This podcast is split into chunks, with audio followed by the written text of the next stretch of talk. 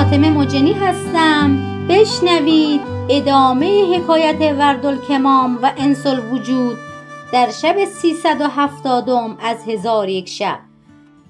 گفت ای ملک جوانبخت. وزیر با او گفت تو را در این کار رأی چیست؟ زن وزیر گفت صبر کن تا نماز استخاره به جا آورم. و استخاره کرد.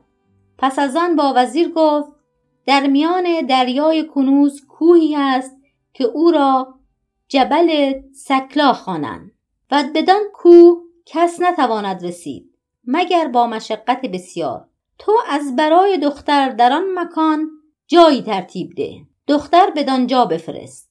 وزیر را گفته زن دلپسند افتاد و هر دو متفق شدند. بر اینکه در آن کوه قصری بنا کنند و دختر را در آن قصر جای دهند. و آزوقه یک ساله او را در نزد او بگذارند و کسی را از برای خدمت او بگمارند. در حال وزیر بناها و نجارها جمع آورده به سوی آن کوه بفرستاد و در آنجا قصری بزرگ و محکم بنیان بنا کرد. پس از آن شطور نیرومند مهیا کرده شب به نزد دختر بیامد و او را به مسافرت امر کرد. چون دختر بیرون آمد و اوضاع سفر مشاهده کرد بگریست و صورت حادثه بر تاق در بنوشت که انسل وجود را از ماجرای خود آگاه کند و این ابیات نیز بنوشت. ما برفتیم تو دانی و دل غمخور ما. بخت بد تا به کجا می‌برد آبشخور ما؟ از نثار مزه چون زلف تو در زر گیرم. قاصدی گست و سلامی برساند بر ما. فلک آواره به هر سو کشیدم میدانی. رشک میآیدش از صحبت جان پرور ما. بر سرت گر همه آفاق به هم جمع شوند نتوان برد هوای تو برون از سر ما. چون ابیات به انجام رسانید سوار شد. و او را منزل به منزل همی بردند تا به دریای کنوز برسیدند و در کنار دریا خیمه بزدند و کشتی بزرگ از برای دخترک مهیا کردند و دخترک را با کنیزک او به کشتی بنشاندند و وزیر را فرمود که چون کشتی به کوی سکلا برسد دخترک را با کنیزک او در قصد بگذارند و کشتی بازگردانند.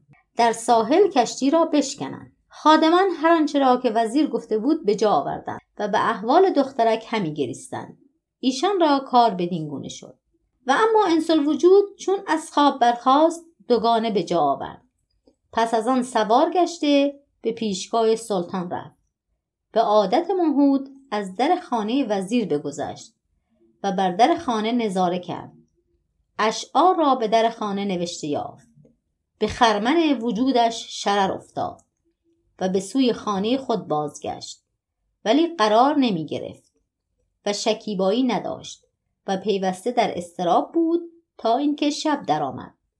شبانگاه از خانه به در آمد و در بیابان حیران همی رفت و نمی‌دانست که به کجا رود. پس همه آن شب را برفت و روز دیگر نیز همی رفت تا گرمی آفتاب سخت شد و انسل وجود را تشنگی غلبه کرد. نظاره کرده درختی بدید که در کنار درخت آبی بود روان. پس به سوی آن درخت بنشست و خواست که آب بنوشد. دید که آب در دهان او طمعی ندارد و حالش دگرگون است و پاهای او از رفتن آماس کرده. از این حالت گریان شد و سخت بگریست و آب از دیده فرو ریخت و این ابیات بخوان تا کی ای جان اثر وصل تو نتوان دیدن؟ که ندارد دل من طاقت هجران دیدن. عقل بی خویشتن از عشق تو دیدن تا چند؟ خویشتن بی دل دل بی سر و سامان دیدن.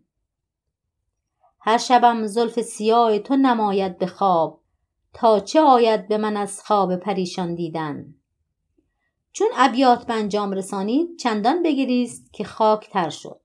پس از آن برخواسته روان گشته و در بادیه ها همی رفت. ناگاه درنده بیرون آمد که سر او بزرگتر از گنبد و دهان او گشادتر از در قار بود و دندانهایی مانند دندانهای پیل داشت. چون انسل وجود او را بدید مرگ را یقین کرد و رو به قبله آورده شهادتین به زبان آورد. ولی در کتابها خوانده بود که درندگان را با سخن نرم فریب توان داد. پس انسل وجود به او گفت ای سلطان درندگان و ای رم کننده درماندگان من عاشقم و از جدایی به هلاک نزدیکم. بر من ببخشای و به بیچارگیم رحمت آور. چون شیر مقالت او را بشنید پستر رفت و به دم خود بنشست و سر به سوی دم خود برده با دم بازی کردن آغازی آنگاه انسل وجود این دو بیتی برخان ای شیر تو را به شیر یزدان سوگند یک سوش و ره بر من بیچاره مبند. رحم آر بر این تن که ز عشق است نزار در پنجه خیش سید لاغر مپسند. چون شعر به انجام رسانید شیر برخواسته به سوی او برفت. چون قصه به دینجا رسید بامداد شد و شهرزاد لب از داستان فرو بست.